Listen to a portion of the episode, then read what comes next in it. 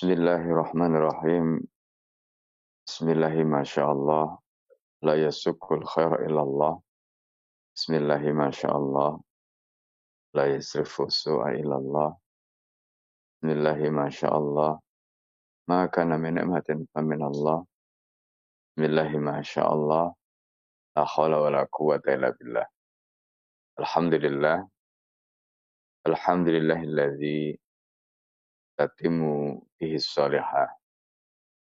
الحمد لله الذي هدانا لهذا ما كنا لنهتدي لولا أن هدانا الله. أشهد أن لا إله إلا الله وحده لا شريك له. وأشهد أن محمدا عبده ورسوله. لا نبي بعده. رب اشرح لي صدري ويسر لي أمري واحلل عقدة من لساني يفقه قولي. أما بعد. Allahumma inna a'udzubika an adilla wa dhalla zilla wa zalla aw adlima aw udlama aw ajala yajala Para pemirsa yang dimuliakan Allah yang senantiasa setia mengikuti kajian kajian MSA TV wabil khusus kajian kitab Surahul Ummah fi Ulul. Pada pagi hari ini kita akan membahas tema atau topik tentang an-nubu wa ulul himmah. Jadi hubungan antara kecerdasan dan ketinggian himmah. Qala al-muallif rahimahullah nafa'ana bihi wa bi'ulumihi darani amin. Qala al-ustadu Mustafa Lutfi al-Manfulati fi kitabi an-nadarat tahta unwan an-nubuh. Jadi beliau mengutip penjelasan uh, Ustadz Mustafa Lutfi Al-Manfaluti di dalam bukunya An-Nadharat dengan topik An-Nubu, kecerdasan. Ada kalimat yang menarik yang beliau kutip. Untuk menggambarkan bagaimana orang yang memiliki himah yang tinggi dan bagaimana seharusnya dia melihat dirinya. Dalam ungkapan ini, Mustafa Lutman Faluti mengatakan minal ajizi dari mar'u nafsah. Jadi merupakan satu kelemahan ketika seseorang itu meremehkan dirinya sendiri. Nah, ini orang yang memiliki hima yang tinggi tidak boleh meremehkan dirinya. Dia punya potensi yang luar biasa. Ini yang penting untuk dipahami. Jadi ini kaitannya nanti dengan eh, bagaimana dia melakukan SWOT, ya, analisis terhadap kekuatan, kelemahan, termasuk tantangan eh, dan sebagainya yang dia miliki. Ketika seseorang itu bisa menganalisis SWOT dirinya, ya, jadi dia tahu kekuatannya, dia juga tahu kekurangannya, dia tahu apa yang menjadi batan tantangannya. Maka insya Allah dengan himmah yang tinggi ketika dia bisa selalu menyadari akan hubungan dia dengan Allah. Pada saat itu ketika dia kekuatannya dia gunakan untuk apa. Dia tahu kelemahannya bagaimana dia uh, berusaha untuk meningkatkan, menutupi kelemahannya. Termasuk juga apakah dengan sendirinya ataukah dengan melalui orang lain. Ini bagian-bagian dari uh, hal yang harus dipahami oleh seseorang ketika dia memiliki hima yang tinggi dan kemudian dia punya ambisi, punya keinginan kuat untuk melecutkan potensinya. Pada dasarnya semua manusia itu dilahirkan tidak ada yang pinter, tidak ada yang uh, langsung hebat, tidak ada. Pintar, hebat, berilmu, itu semuanya hasil proses. Orang itu memiliki makom, kedudukan yang tinggi, semuanya hasil dari proses. Jadi tidak ada yang tiba-tiba, tidak ada yang tiba-tiba pintar, tidak ada yang tiba-tiba hebat, tidak ada yang tidak ada. Semua hasil proses. Seorang pemimpin hebat itu juga hasil proses. Maka tidak mungkin dengan proses yang singkat menghasilkan orang yang hebat tidak akan mungkin. Ilmunya hebat hanya dari hasil katakanlah short course atau menjadi pemimpin hebat hanya dari hasil karbitan tidak mungkin tidak mungkin ya Nah ini yang harus kita pahami. Nah, ini kaitannya tadi dengan analisis SWOT. Bagaimana seseorang kemudian menganalisis potensi dirinya. Nah, ini penting mengetahui kekuatannya, kelemahannya, kemudian dia bagaimana berusaha untuk memaksimalkan potensi yang dia miliki. Jadi karena itu di sini disebutkan minal aji ayyazdariya almar'u nafsa. Jadi suatu kelemahan ketika seseorang itu meremehkan dirinya sendiri. Yang dirinya sendiri harusnya dia hormati, tapi kemudian dia remehkan, pasti orang lain tentu juga akan meremehkan. Dia sendiri yang paling tahu tentang dirinya saja, menghinakan dirinya, meremehkan dirinya, apalagi orang lain. Fala yukimulahu waznan. Ya, dia tidak memberi istilahnya memberikan penilaian, memberikan bobot ya terhadap dirinya tadi. Dia merasa dirinya itu bukan siapa-siapa. Nah nanti di sini kita akan bahas apa hubungannya antara tawadhu. Ya, seolah-olah uh, sikap menghinakan diri tadi itu identik dengan tawadhu. Tidak. Nah ini penting untuk kita pahami. Termasuk ketika dia memposisikan dirinya ya dalam posisi yang memang seharusnya itu juga tidak bisa disebut sebagai sikap sombong. Ya. Nah, jadi karena itu harus kita bedakan antara tawadu dan sombong dengan sikap menghinakan diri dan sikap yang memang memantaskan dirinya untuk dalam posisi seperti itu. Wa yanduru ilaman huwa faqahu minan nasi dan orang itu melihat orang yang di atas dia nadral hayawani al-a'jami ilal hayawani natik jadi seolah-olah seperti apa namanya hewan yang uh, tidak punya akal kepada hewan yang berakal. Jadi ketika dia melihat orang lain itu dengan pandangan seperti itu dan seolah-olah dia ini tidak bisa seperti itu bahkan lebih hebat dari dia, maka ini uh, adalah gambaran dari al-ajiz tadi itu sikap lemah, sikap lemah yang uh, sebenarnya membuktikan orang itu merendahkan dirinya sendiri. Wa inti, kata Lutfi al-Manfaluti, ana man yukhti'u fi takdiri qimatihi musta'aliyan khairun mimman yukhti'u fi takdiriha mutadalliyan. Menurut saya katanya, orang yang dia salah di dalam menilai dirinya dalam posisi yang tinggi, itu lebih baik ketimbang dia salah menilai dirinya dalam posisi yang rendah. Jadi ini penting.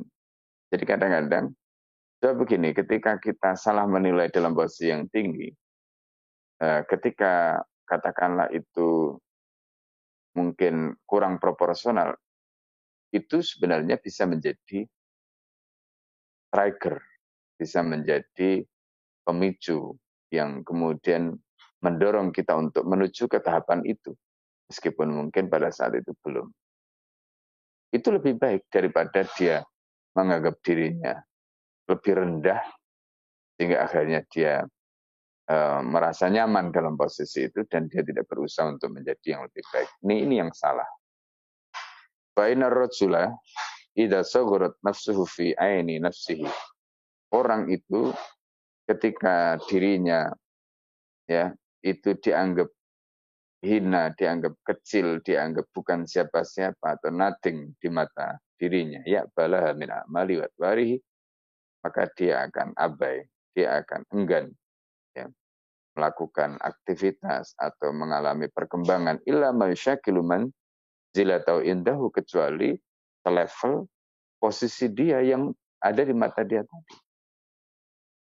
Misalnya dia merasa dirinya sebagai orang bodoh, ya sudah saya memang orang bodoh ya begini nih saya. Nah ini berarti dia tidak akan pernah belajar menjadi pintar. Supaya dia mencapai level yang seharusnya. Jadi ini ini situasi yang kita tidak boleh. Ya, situasi yang tidak boleh. Orang boleh saja menghina diri kita, tetapi eh, kita harus bisa memposisikan diri kita dengan posisi sebagaimana yang seharusnya kita memandang orang kadang-kadang membuli. Bulian itu kemudian kita masukkan di dalam hati. Maka kata Imam Syafi'i, Tidak ada manusia yang lolos dari ucapan manusia yang lain. Jangankan manusia biasa, nabi, bahkan Allah sendiri itu tidak pernah lolos dari ucapan manusia. Karena itu kata Imam Syafi'i, bulian atau ucapan manusia itu jangan dimasukkan di dalam hati. Ibaratnya seperti batu. Batu itu kalau semakin banyak kemudian batu itu kita pikul, semakin banyak batu itu kita pikul, maka punggung kita akan patah.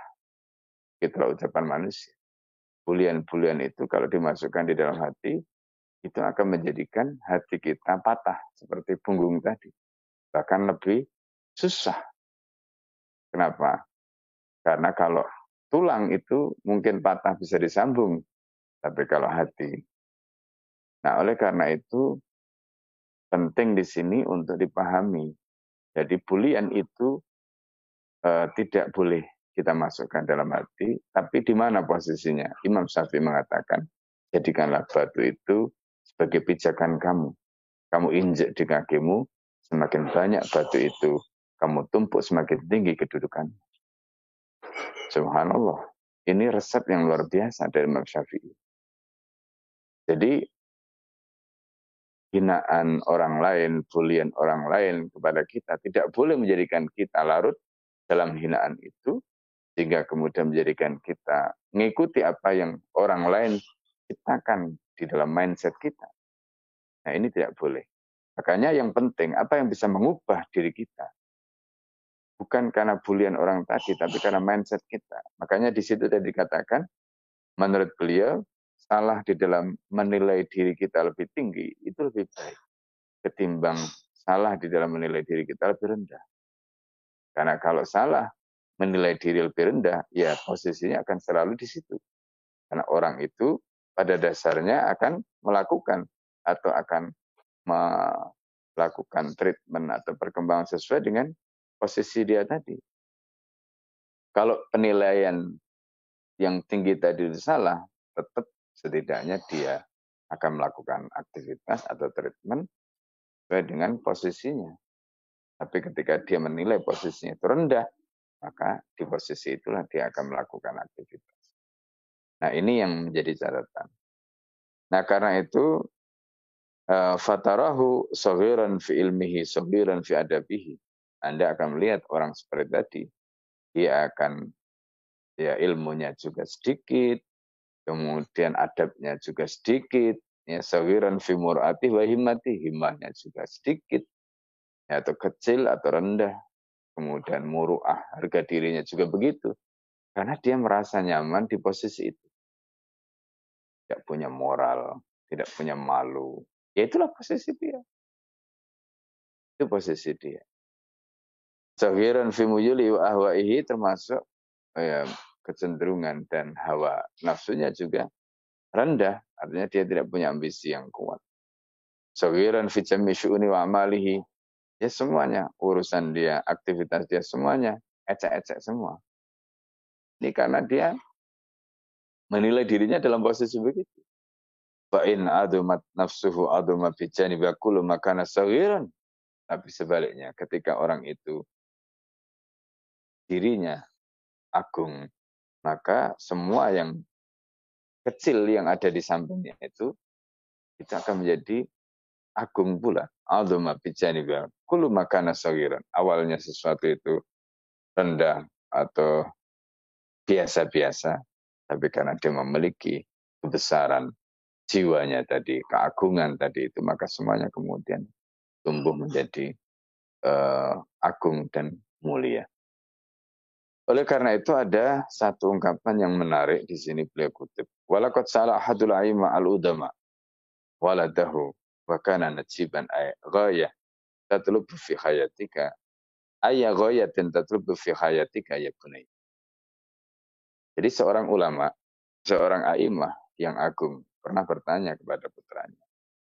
Ya, dan eh, apa namanya? Dalam pertanyaan itu Beliau mengatakan, ayah ghayatin tatlubu fi hayatika ya bunayya. Wahai anakku, apa tujuan yang kamu cari dalam hidupmu?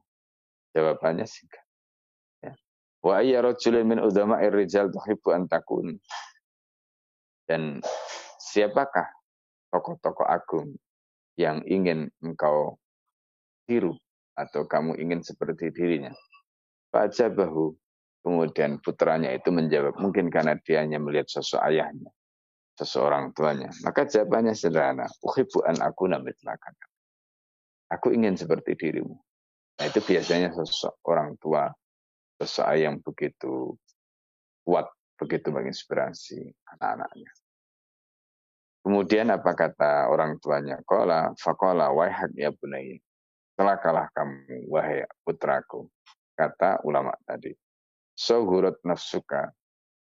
Jiwamu terlalu rendah, katanya. Wasakotat himmatuka. Himmahmu juga runtuh. Falta bagi aklikal bawaki. Maka tangisilah akalmu yang rendah itu Padahal bapaknya itu ulama yang hebat. Tapi ayahnya tidak ingin anaknya seperti dia. Tidak ingin anaknya seperti dia. Terus seperti apa? Nanti dijelaskan di sini. Kata ayahnya, kalau kamu yang kamu lihat, yang kamu contoh, dan kamu ingin hanya seperti aku, tangisilah akalmu katanya. Lakot kodar tulis nafsi, aku sendiri, ya, aku sendiri telah menilai diriku, ya bunayya, fi mabda'i nash'ati, pada saat aku baru tumbuh atau mulai tumbuh an aku naka Ali ibn Abi Thalib. Aku dulu punya ambisi pengen seperti Ali bin Abi Thalib. Subhanallah. Ini pelajaran penting. Artinya apa? Kalau dia pengen seperti Ali bin Abi Thalib, maka dia akan menjadi seperti itu. Bukan hanya menjadi seperti bapaknya, Ya, kan? bukan hanya menjadi seperti bapaknya. Yang ingin diajarkan orang tuanya tadi kepada putranya tadi apa? Yang ingin diajarkan itu artinya bahwa kamu harus mencari model yang paling top, paling sempurna, paling hebat. Meskipun bapaknya adalah ulama hebat. Bapaknya adalah seorang ulama, ar-rijal, al-ulama. Jadi, coba bayangkan. Apalagi kalau bapaknya orang biasa. Nah, ini pentingnya figur bagi anak-anak. Kemudian apa kata bapaknya? Famazil tu ajitu wa akdahu hatta balagtul manzil allati taraha. Dan aku bekerja keras, terus menerus berusaha agar aku meraih posisi sebagaimana yang aku mimpikan, aku impikan, aku inginkan, yaitu menjadi seperti Ali bin Abi Thalib. Dan engkau sudah melihat posisi yang kau lihat hari ini. Itu karena cita-citaku karena keinginanku untuk menjadi seperti Ali bin Abi Thalib. Baini wa bain Ali ma ta'lam min as'abil ba'iti wa madasyasyid katanya.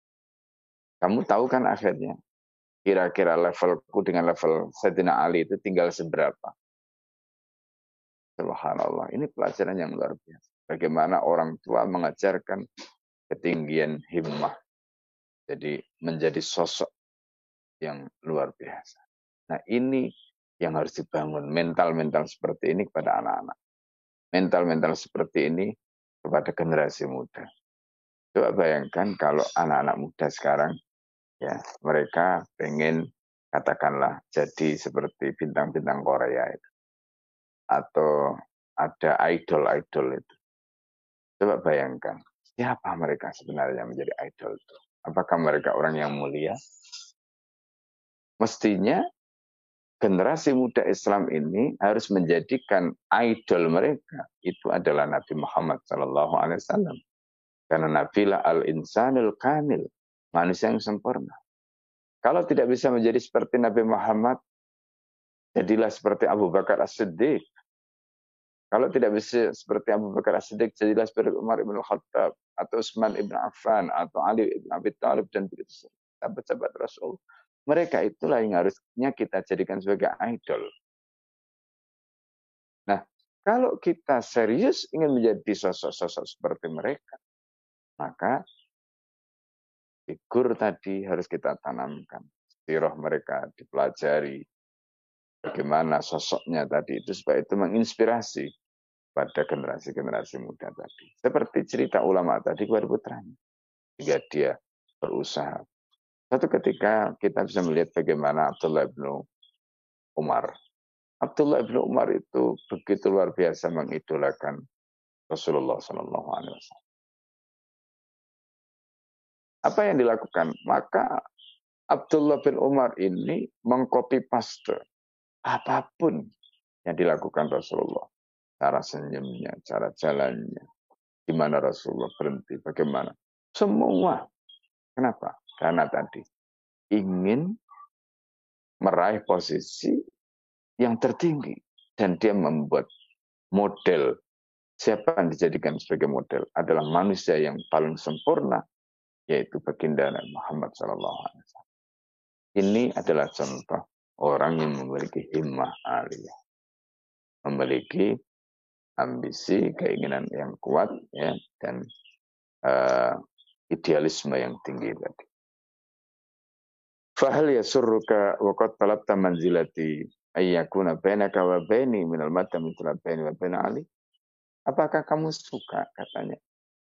Coba bayangkan. Ya. Uh, kamu mencari posisi seperti posisi. Ya kan? Nah, sehingga jarak antara kamu dengan aku dibanding dengan jarak antara aku dengan Sayyidina Ali. Jadi ibaratnya kan ayahnya tadi itu mengidolakan sosok yang jauh lebih hebat. Kemudian dia berusaha untuk meraih yang tinggi. Dan dia mencapai itu. Nah ini penting. Ini kaitannya tadi dengan apa yang kita sebut sebagai Himalaya. Himalaya. Jadi ketika orang itu memiliki sosok yang tinggi dan dia ingin menjadikan sosok tadi itu sebagai idolanya, tentu dia akan berikhtiar untuk mencapai grid, mencapai level seperti sosok tadi dan mungkin jarak setelah dia berusaha untuk sampai di situ antara beliau dengan sosok tadi bisa didekatkan. Tapi sebaliknya ketika dia mencari sosok yang lebih rendah. Nah ini seperti yang disampaikan oleh ayahnya kepada putranya tadi. Pokok talab taman zilati. Kamu mencari posisi seperti aku. Ayakuna benaka wa beni minal mada. Jarak antara kamu dengan aku, ya misla ma beni wa Ali. Ya, seperti antara aku dengan Ali. Para pemirsa Masa TV yang dimulakan oleh Allah. Maka kemudian mu'alif kitab ini menyatakan kasiran ma yukhti'un nasu fit tafriqi tawadu. Banyak orang yang salah. Ya. Salah di dalam memilah antara tawadu wa nafsi dengan jiwa yang hina atau dengan jiwa yang rendah. Orang yang tawadu itu jiwanya tetap tinggi. Justru karena jiwanya yang tinggi maka dia bisa tawadu. Itu yang harus kita pahami. Jadi orang yang jiwanya rendah atau orang yang merendahkan dirinya itu adalah orang yang jiwanya rendah dan bukan berarti ketika dia merendahkan dirinya itu tawadu tidak. Beda tawadu itu tidak sama dengan jiwa nafsi. Wa bainal kibri wa ulwal himmati dan antara kesombongan dengan hima yang tinggi. Orang yang punya hima yang tinggi bukan berarti dia sombong. Sebaliknya orang yang sombong itu adalah orang yang tidak punya himah yang tinggi. Nah ini yang harus dipahami. Karena orang memiliki himah alia itu adalah orang yang hatinya selalu terpaut dengan Allah. Sedangkan orang yang sombong itu justru sebaliknya. Ya. Justru sebaliknya, orang yang sombong itu adalah orang yang sebenarnya di dalam hatinya eh, justru karena dia tidak takut kepada Allah, mungkin tidak ingat Allah, ya, sehingga dia sombong. Maka orang yang punya hima yang tinggi tidak bisa dikatakan sombong. Baliknya orang yang tawaduk tidak bisa dikatakan orang itu menghinakan dirinya. Atau jiwanya rendah. Nah ini. Nah oleh karena itu banyak orang yang salah sangka. Fayah sabunal mutadallil al-mutamalik ad-dani mutawadian. Jadi kadang-kadang ada orang yang menghinakan dirinya disebut tawadu. Itu salah. Karena tawadu itu justru lahir dari ketinggian jiwa seseorang karena dia punya hima yang tinggi. Dia bisa bersikap tawadhu. Coba bayangkan Rasulullah Shallallahu Alaihi Wasallam ketika ketemu dengan orang Badui, bagaimana Rasulullah mengajarkan ketawaduan yang luar biasa. Orang Badui ini adabnya nggak ada sama sekali. Coba bayangkan bagaimana ketinggian adab Rasulullah Shallallahu Alaihi Wasallam ketika merespon orang Badui ini. Orang ini ketemu Rasulullah, langsung dia minta apa? Yang dia minta adalah kain salnya Nabi itu. Ditariklah kain salnya itu sehingga ngecap membekas ke leher Rasulullah Sallallahu Alaihi Wasallam.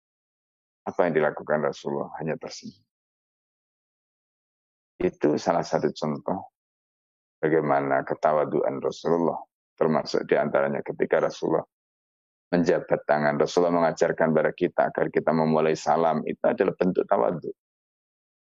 Kemudian menjabat salam, tidak melepas tangan ketika berjabatan, ketika berjabat tangan atau ketika berbicara kita menatap mukanya. Itu adalah bentuk ketawaduan. Dan itu tidak menggambarkan iwaru nafsi. Menggambarkan tentang kerendahan diri, tidak. Tidak akan mungkin orang yang melakukan seperti Nabi tadi itu bisa tawaduk seperti itu dengan adab yang tinggi kalau dia tidak punya hima aliyah. Tidak mungkin. Maka jangan salah. Jangan salah. Ketika orang tawaduk bukan berarti jiwanya rendah. Ketika orang sombong berarti jiwanya tinggi. Salah. Orang yang tawaduk itu adalah orang yang punya hima yang aliyah. Sebagaimana orang yang punya hima aliyah tidak bisa kita katakan dia sombong. Nah, ini yang salah. Seringkali orang menilai.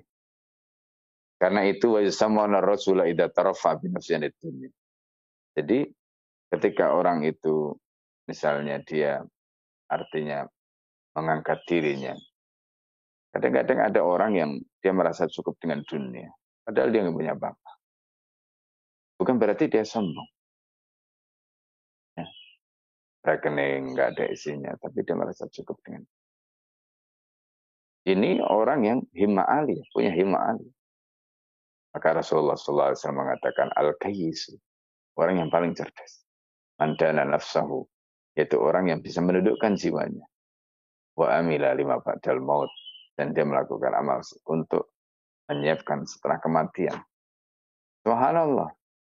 Orang yang seperti ini, kata Sayyidina Ali, seperti yang kita sudah jelaskan sebelumnya.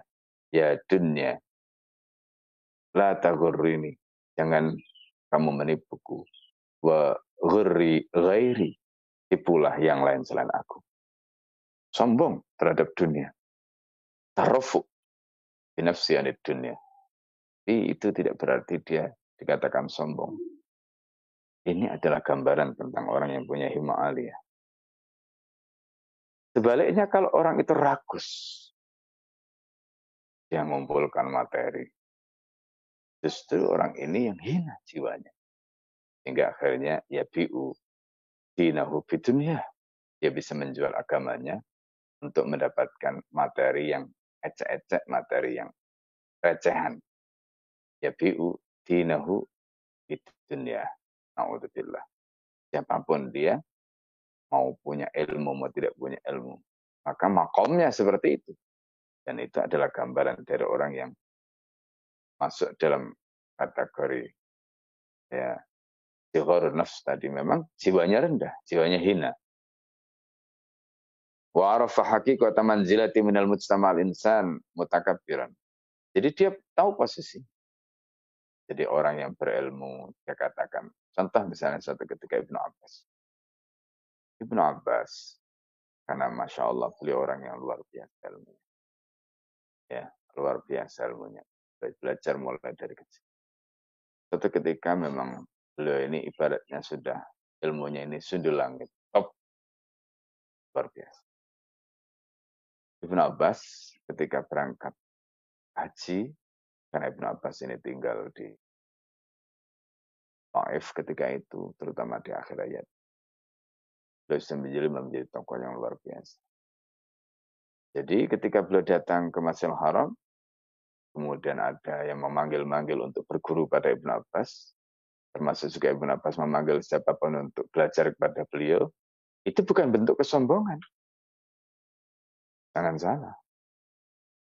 Jangan salah. Karena boleh jadi kalau orang tidak tahu, terus kepada siapa dia akan mencari ilmu. Jadi ketika kita menyampaikan sesuatu dengan keahliannya, itu bukan bentuk kesombongan. Seperti Ibn Abbas tadi itu. Nah karena itu di sini disebutkan wa arafa hakikata manzilati minal mustama al insani mutakabbiran. Jadi salah itu.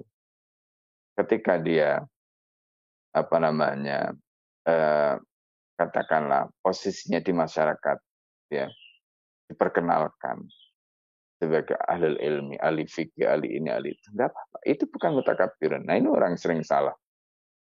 Ya, orang sering salah. Wa matawadu ilal adab Tawadu itu tidak lain adalah adab. Walal kibr illa su'ul adab. Sementara kesombongan itu tidak lain adalah adab yang buruk. Maka farrajulul ladhi yalqaka mutabassiman mutahallilan wa yakbilu alaika biwajhi wa yasghi ilaika idha khaddastah wa yazuruka muhanni'an wa mu'azziyan laisa sagiran nafsi kama yadunnun. Ini menarik.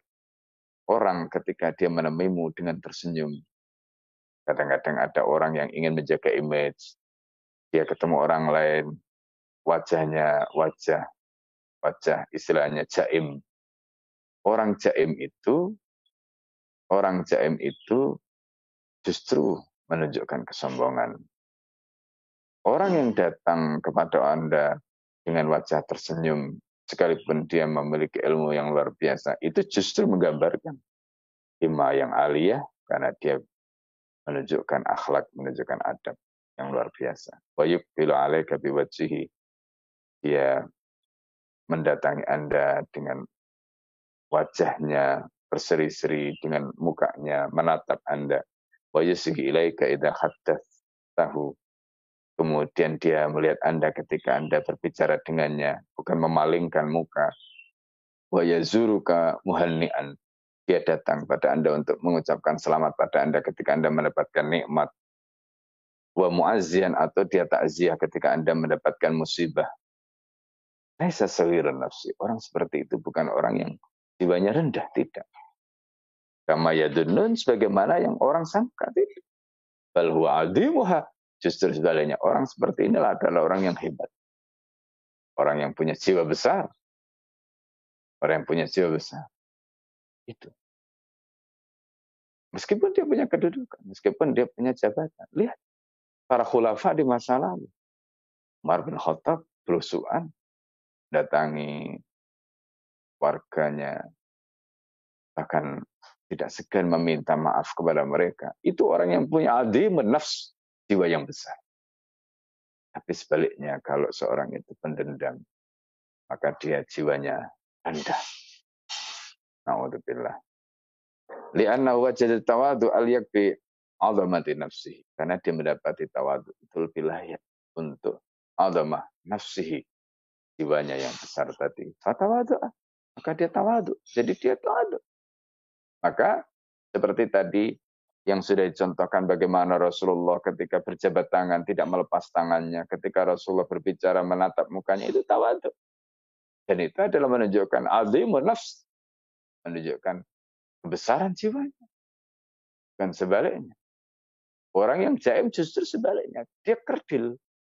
Justru karena dia kerdil itu dia berusaha untuk menunjukkan tampang supaya orang menghormati dia. Semakin menunjukkan tampang supaya orang menghormati dia, Allah hinakan dia. Karena jiwanya kerdil. Dan ingat, kemuliaan itu datangnya dari Allah. Orang menghormati, orang segen, itu bukan karena kita yang Mungkin ada orang itu biasa-biasa saja sikapnya. Tapi hebahnya luar biasa. Wibawanya luar biasa. Kenapa? Karena hatinya ada Allah. Allah yang mengangkat makom dan kedudukan dia. Dia tahu. Dia tidak mencari itu, tapi Allah beri. Sebaliknya ada orang yang berambisi untuk mendapatkan itu, tapi Allah tidak beri. Ya, ini orang yang punya jiwa-jiwa yang rendah, jiwa-jiwa yang hina. Akhirnya nyala. Wal adab arfa li sya'ni. Dan adab itu merupakan arfa li sya'ni. Merupakan urusan dia yang arfa, yang lebih tinggi. Maka fata'adab. Dia beradab dengan adab yang sempurna. Subhanallah. Itu yang diajarkan oleh Rasulullah Sallallahu Alaihi Wasallam. فإذا بلغ الذل في الرجل ذي الفضل أن ينكس رأسه للكبراء ويتهافت على أيديهم أقدامهم لثما وتكفيلا ويبتدل بمخالطة السوق والغواء لا ضرورة ولا سبب ويكثر من شتم نفسه وتحكيرها ورميها بالجهل Jadi subhanallah ya. Intinya begini. Uh, kalau orang itu Idza dil fadli. Orang yang punya kemuliaan, kemudian kehinaan itu sampai ya membawa dia ya, membawa dia kemudian justru ya yunak sahu lil kubara ya jadi ada orang yang punya apa namanya eh, kemuliaan coba lihat kisah Sa'id bin Jubair ketika berhadapan dengan uh, seorang pejabat di zaman khilafah Bani Umayyah. Ya. Al-Hajjaj bin Yusuf As-Saqafi. Al-Hajjaj bin Yusuf As-Saqafi ini adalah penguasa yang pengus yang kejam. Meskipun dia punya jasa yang luar biasa. Apa yang dilakukan oleh Said bin Jubair, seorang ulama? Apakah dia menundukkan mukanya? Itu yang tadi digambarkan. Orang yang punya kemuliaan itu, dia tidak akan menundukkan mukanya kepada orang yang sombong. Ya. Jadi, yang dilakukan oleh Al-Hajjaj bin Yusuf As-Sakafi ketika dia kemudian mengkriminalisasi seorang uh, Said bin Jubair yang luar biasa. Doanya Masya Allah. Ya, jadi ketika beliau ditangkap, kemudian akhirnya beliau dihukum dengan sombongnya Al-Hajjaj bin Yusuf As-Sakafi mengatakan, Ya Said, kamu memilih kematian dengan cara apa? Katanya dijawab dengan ringan. Ya. Jadi aku memilih kematian sebagaimana yang Allah kehendaki. Marah Hajjaj bin Yusuf. Kemudian Said bin Jubair berdoa kepada Allah, Ya Allah, jika dia membunuhku, maka jangan izinkan dia untuk membunuh orang lain setelah aku. Jadikanlah ini yang terakhir menutup kedoliman dia. Apa yang terjadi kemudian? Hajat bin Yusuf As-Sakafi mengeksekusi Sa'id bin Jubair.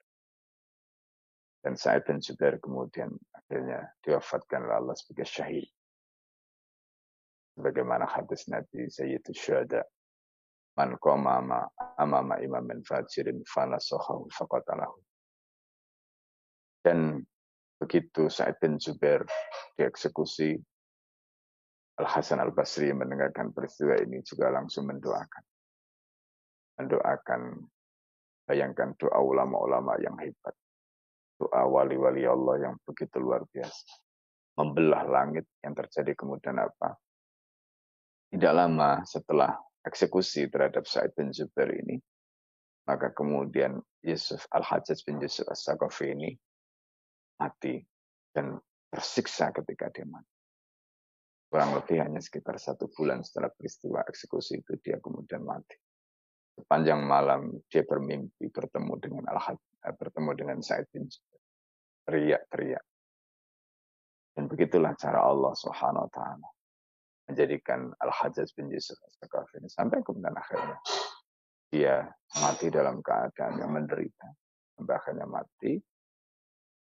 Jadi ini adalah gambaran bagaimana orang yang dil fadli tadi memiliki kemuliaan. Tapi dia tidak akan membungkukkan dirinya kepada orang-orang yang sombong, yang songkak seperti Al-Hajjaj bin Yusuf As-Sakafi. Subhanallah. Ini adalah peristiwa yang luar biasa yang menjadi pelajaran dalam sejarah. Nah, karena itu di dalam kitab ini ya kemudian di situ disebutkan fa'alam annahu saghir nafsi sakitul himmati. Ketahuilah orang yang saghir nafsi, orang yang jiwanya itu rendah, sakitul himmah, maka pasti himmanya itu akan jatuh. La mutawadi wala mu'at wala muta'atib. Orang itu tidak akan bisa tawadu. Orang yang jiwanya rendah, jiwanya hina itu nggak akan bisa tawadu. Begitu juga dia tidak bermoral. Moralnya sudah moral hazard, sudah rusak moral. Itu orang yang jiwanya rendah. Makanya dia tidak punya malu. Apa pun dia lakukan, dia nggak punya malu. Nah ini gambaran yang disampaikan oleh mu'alif kitab ini terkait dengan an-nubuh wa himmah. Kemudian beliau menjelaskan Inna ulawal himmah idza lam yukhalidhu kibrun yuzri bihi wa yad'u sahibahu ila tanattu'an wa sul ishrati. Kana ahsan dari ayat tadarru bil insan ila nubugi fi hadil hayah. Wa laysa fin nasi man wa akhwat ila ulul himma min talabil ilm kata beliau. Jadi kalau himmah yang tinggi itu di dalam yukhalidhu kibrun. Jika dia tidak tercampur dengan kesombongan maka yuzri bihi wa yad'u sahibahu ila ya. Jadi dia akan mengajak mendorong orang yang punya himmah yang tinggi tadi itu ya. Eh, apa namanya? Ketika dia katakanlah ada kesombongan. Karena kesombongan itu yang menjadikan orang tadi itu melakukan, jadi memaksakan diri, ya, bergaya, berpura-pura, berpenampilan, ya, atau action sebagaimana yang diinginkan oleh apa namanya, apa yang dia citrakan tadi. Karena ada kesombongan yang ada dalam dirinya. Nah karena itu di penghujung pembahasan ini mu'alif mengatakan tidak ada manusia yang paling butuh pada ulul himmah ketimbang penuntut ilmu. Lianna al umma ila nubughi aktar min hajatiha ila nubughi siwa. Karena umat membutuhkan kecerdasan dia lebih ketimbang kecerdasan yang lain. Minas so'in, minas so'ni'ina wal mukhtarifin ketimbang orang-orang yang misalnya pengrajin, orang-orang yang bisa membuat apa pun. Seorang talabil ilmi, kecerdasan mereka jauh lebih dibutuhkan. Ya. Walisani'un wal mukhtarifuna illa hasanatun min hasanati wa athar min athari. Bukankah orang yang membuat kerajinan tadi itu termasuk ahli-ahli ya tadi itu mereka tentu punya kebaikan di antara kebaikannya dan punya jejak peninggalan yang luar biasa. Tetapi ya bal wal bakhru zakhir alladhi tastaqi minul jadwal wal qudran justru lautan yang luar biasa yang dibutuhkan yaitu lautan ilmu yang akan terus diteguk oleh umat dari siapa? Talabul ilmi tadi. Para pencari ilmu. Para talibul ilmu tadi. Karena itu talibul ilmi adalah orang yang paling butuh himmah yang tinggi. Karena itu di dalam kitab Ta'alimul Muta'alim, termasuk juga di dalam kitab At-Tabassumul Mutakalimnya, Ibnu Jama'ah, Ta'alimul Muta'alimnya, Azhar Nuji, itu disebutkan. Seorang pelajar, seorang santri, seorang penuntut ilmu harus punya himmah yang alia. Karena dengan cara itulah, insya Allah dia akan menuju kesempurnaan. Dan jadikanlah sosok-sosok atau figur-figur yang luar biasa. Seperti Ali bin Abi Thalib kata Nabi, Ana madinatul ilmi wa aliyun babuha. Aku adalah kotanya ilmu dan Ali adalah pintunya. Nah ini gambaran yang digambarkan oleh ulama tadi kepada putranya ketika dia berusaha untuk menjadikan Sayyidina Ali sebagai sosok idolanya, lalu kemudian dia ingin menjadi seperti itu. Ini adalah contoh himah yang aliyah. Maka nasihat yang beliau sampaikan di dalam kitab ini, beliau nyatakan, Faya talibal ilmi kun alil himah. Wahai para penuntut ilmu, jadilah kalian orang-orang yang memiliki himah yang tinggi. Wala yakun nadruka fitarhi udama rijal nadrun yab'atsu fi qalbika rahba wal. Jangan pandanganmu terhadap sejarah kebesaran sosok-sosok itu menjadikan nadran yab'atsu fi qalbika membuat kalian jadi takut ah mungkin kita bisa mencapai seperti mereka ah mungkin mustahil itu namanya nadratul rohbah. Pandangan yang membuat kita jadi ketakutan. ya Ini. Nah ini yang tidak boleh. ya Fatada alu watatasogharu kama yaf'alul jabanul mustataru kina yasma kisatan mikisasil Itu seperti karakter para pengecut ketika mendengarkan kisah-kisah heroik peperangan. Dia bukannya ingin menjadi seperti itu, bertempur, tapi justru ketakutan. Nanti gimana kalau kena pedang, nanti gimana kalau kena ini gimana. Kalau darah dia, tubuh dia misalnya. Ini seorang pengecut yang mendengarkan kisah perang, maka dia justru takut berperang.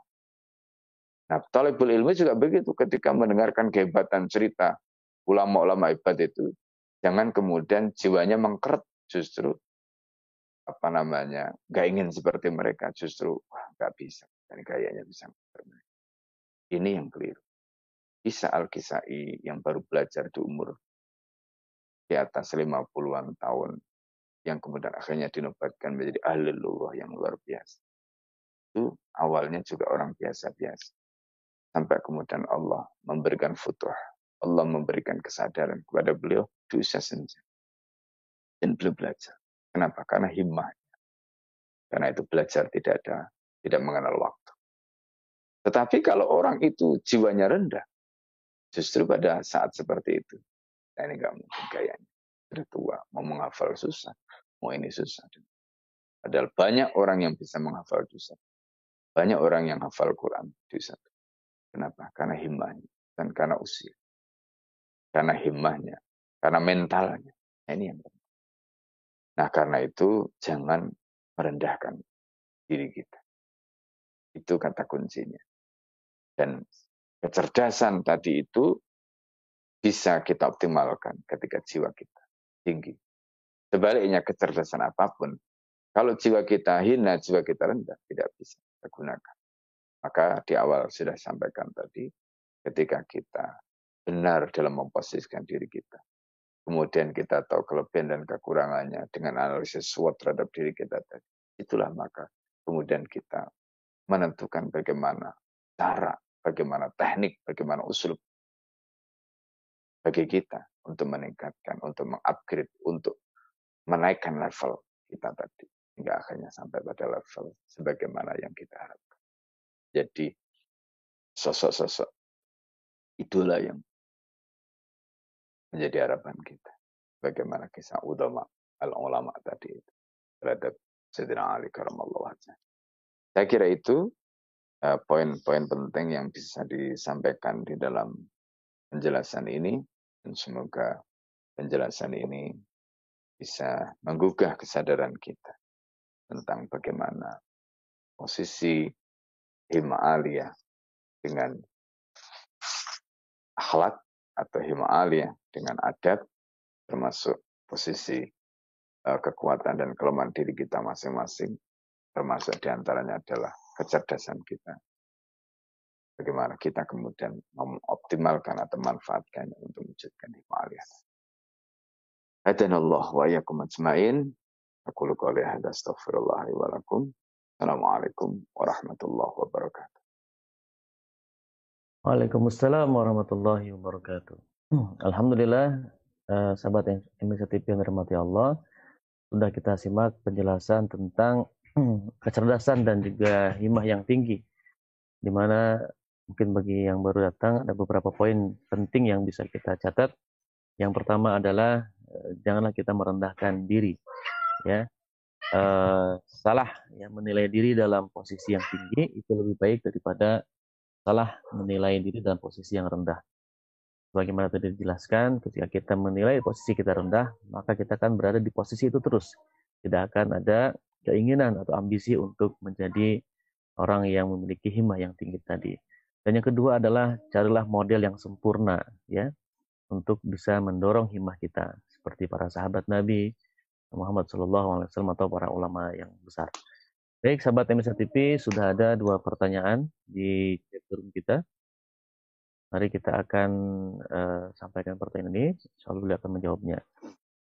Pertanyaan pertama adalah dari uh, The Rahman Family. Pertanyaan bagaimana tahapan atau proses agar terbentuk himah aliyah sejak dini. Nah, ini untuk anak-anak usia prabalik. Nah, tafadol. Pak Jai, mungkin bisa dijawab. Yang pertama tentu himmah alia itu harus dibangun dengan kesadaran yang bersifat konstan terus-menerus. Bagaimana himmah itu bisa bersifat konstan? Maka himmah itu harus diikat dengan akidah. Dan itulah yang kita sudah bahas sebelumnya. Ketika himmah alia itu selalu diikat dengan Allah. Pendek kata, kita ini mengikuti maunya Allah. Berarti harus dibangun kesadaran. Kita ini siapa? Nah ini penting. Makanya pertanyaan min aina, limada, ila aina. Dari mana kita ini? Kita ini mau apa? Setelah ini kita mau ke mana? Itu harus ditanamkan. Ini yang disebut dengan udatul kubro. Ketika itu sudah tertanam, kemudian jawabannya itu, ya kalau begitu kita ini hidup harus mengikuti maunya Allah. Jinna wal insa illa. Aku tidak ciptakan jin dan manusia kecuali mereka menyembah aku. Atau kecuali mereka untuk menyembah aku. Itu kata Allah. Artinya apa? Bahwa memang kita ini harus selalu melaksanakan apa yang Allah SWT inginkan, bukan mengikuti keinginan kita. Dan itu hasil dari proses pembentukan mental. Bagaimana caranya? Tentu sejak kecil harus kita bangun. Sadaran itu. Kekuatan itu. Nah, kemudian berikutnya untuk menguatkan itu bagaimana? Karena ini adalah terkait dengan idealitas. Nah, idealitas itu juga harus didekatkan dengan realitas, yaitu fakta. Kadang-kadang idealitasnya begitu, kemudian anak-anak melihat sosok seperti itu tidak ada. Atau apa yang digambarkan tadi tidak ada dalam keluarganya, dalam uh, lingkungannya. Nah, di sinilah pentingnya kita membangun sosok-sosok inspiratif tadi itu. Dengan cara apa? Anak-anak kita ajari siroh uh, tentang sosok-sosok yang luar biasa.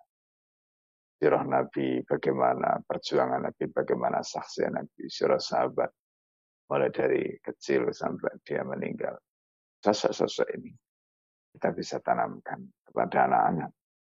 Dan kemudian kita katakan pada mereka, jadilah kalian seperti Misalnya kalau dia ingin menjadi seorang prajurit hebat, jadilah kalian seperti Khalid bin Walid. Kalau ingin menjadi seorang pemanah yang luar biasa, jadilah kalian seperti Sa'ad bin Abdul Abbas. Kalau dia ingin menjadi seorang fukuha, misalnya, jadilah seperti Mu'ad bin Jabal. Misalnya, atau jadilah Ibnu Abbas, seperti Ibnu Abbas. Nah ini eh, kisah-kisah uh, inspiratif yang bisa kita terus tanamkan kepada anak-anak kita. Sehingga dengan proses seperti itu, terbentuklah kesadaran itu secara tidak langsung karena kita menanamkan itu dari kecil. Ketika anak-anak itu sudah terbiasa dengan proses seperti tadi, insya Allah itu akan menancap di dalam ingatan dia. Dan itu akan terus, dia akan lepas, tidak akan hilang. Nah, pada saatnya ketika dia membutuhkan, itu akan muncul. Nah, jadi ini gambaran bagaimana anak-anak itu kita bangun kesadarannya, kemudian kita tanamkan uh, di dalam mindsetnya cara berpikir yang benar, sehingga proses ini akan membentuk himmahnya menjadi himmah yang aliyah. Itu poinnya. Alhamdulillah, Masya Allah. Kemudian pertanyaan kedua dari Rizky Fadilah. Assalamualaikum Ustaz. bagaimana caranya agar menjadi orang yang tawadhu dan cara mengendalikan gurizatul baqa pada diri kita. Jazakallah atas jawabannya. Betul Pak Yai. Ya. Tadi sudah kita sampaikan bahwa orang yang memiliki himma ya, dia tidak identik dengan orang yang uh, sombong.